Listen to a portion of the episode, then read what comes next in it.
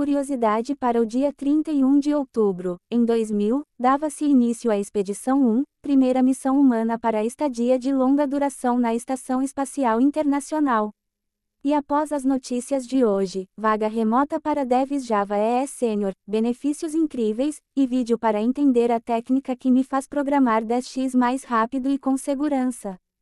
Elon Musk pede que engenheiros de software do Twitter imprimam código que escreveram nos últimos 60 dias. Esse code review não convencional será realizado por ele mesmo e engenheiros da Tesla nesta segunda-feira. O objetivo seria avaliar a produtividade de funcionários e identificar gerentes de engenharia que não escrevem código regularmente, algo que, na visão de Musk, seria como um capitão de cavalaria que não sabe andar a cavalo.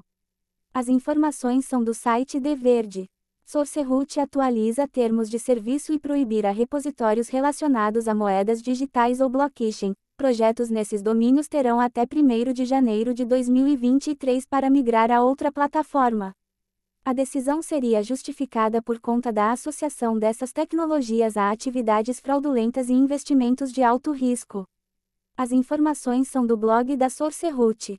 Novo programa de bug bounty da Apple poderá pagar até 10 milhões de reais por uma única falha. A revisão fez com que algumas recompensas chegassem ao dobro do valor máximo anterior, com a possibilidade de bônus de até 100% se a vulnerabilidade for capaz de ignorar o novo modo de bloqueio.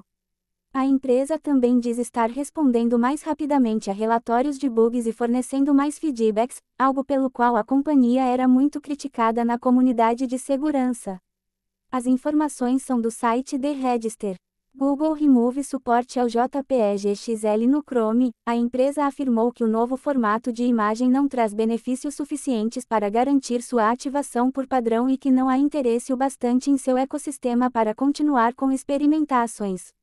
A decisão parece mostrar o interesse do Google em avançar o WebP e a VIF como formatos para imagens. As informações são do site Foronix.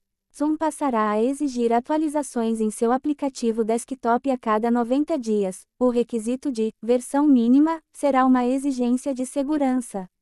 Todos os usuários do cliente versão 5, 12,2 ou inferior receberão um aviso para atualização mandatória em 1 de novembro. Versões mais antigas deixarão de funcionar. As informações são do site The Register.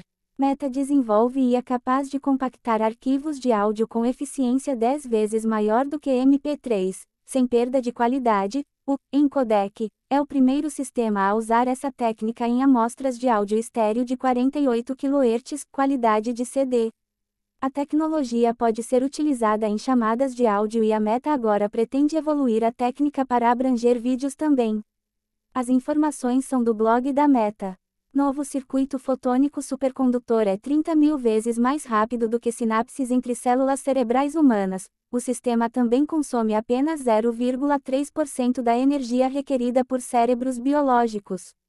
A tecnologia está perto de atingir os limites físicos da computação neuromórfica, com o potencial de tornar-se uma plataforma computacional de imenso poder para a inteligência artificial. As informações são do site Spectrum.